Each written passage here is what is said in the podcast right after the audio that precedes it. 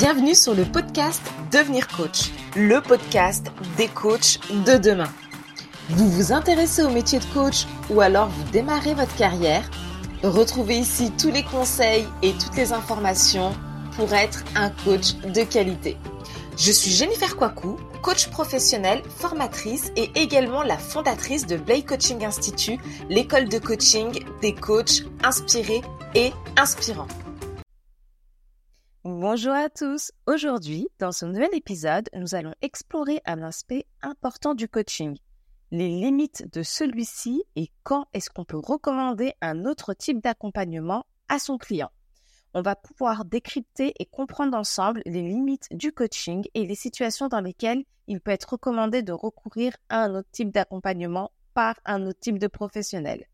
Premièrement, tout ce qui est problème de santé mentale le coaching n'est pas une approche adaptée pour traiter les troubles mentaux tels que la dépression sévère, l'anxiété chronique ou les troubles de la personnalité.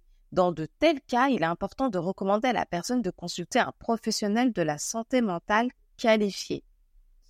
Deuxièmement, les besoins de compétences techniques spécifiques. Si un client a besoin de développer des compétences techniques, telles que la gestion de projet, la planification financière ou des compétences informatiques avancées, il peut être préférable de le référer à un expert dans le domaine concerné et de lui indiquer de suivre une formation. Un coach n'est pas un formateur. Troisième cas, les situations d'urgence. En cas de situation d'urgence ou de crise nécessitant une intervention immédiate, le coaching ne peut pas fournir l'assistance nécessaire. Dans ces situations, il est important d'orienter la personne vers des services d'urgence appropriés. Quatrième situation, tout ce qui est problème de dépendance. Les problèmes de dépendance tels que la toxicomanie ou l'alcoolisme nécessitent une approche spécialisée de traitement et de soutien. Les coachs peuvent recommander à leurs clients de se tourner vers des professionnels spécialisés dans la dépendance pour obtenir l'aide médicale nécessaire. Les traumatismes non résolus. Cinquième point.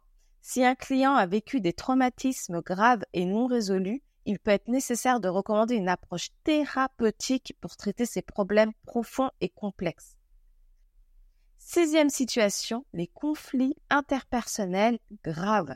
Lorsque les conflits interpersonnels graves persistent et affectent négativement la vie et le bien-être d'un client, une médiation ou une thérapie de couple peut être plus appropriée pour résoudre ces problèmes.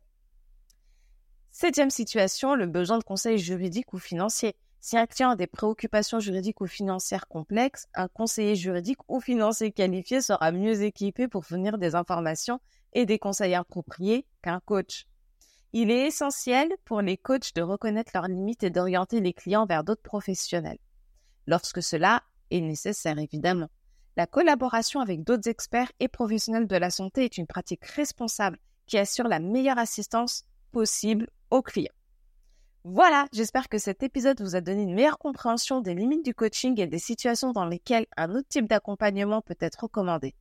Dans les prochains épisodes, comme d'habitude, nous continuerons à explorer les différents aspects du coaching et de partager des conseils pratiques pour vous aider à réussir en tant que coach. J'espère que cet épisode t'a plu.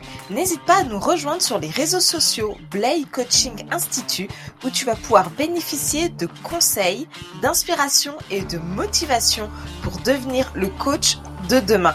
Je te souhaite une très bonne journée et je te dis à très vite.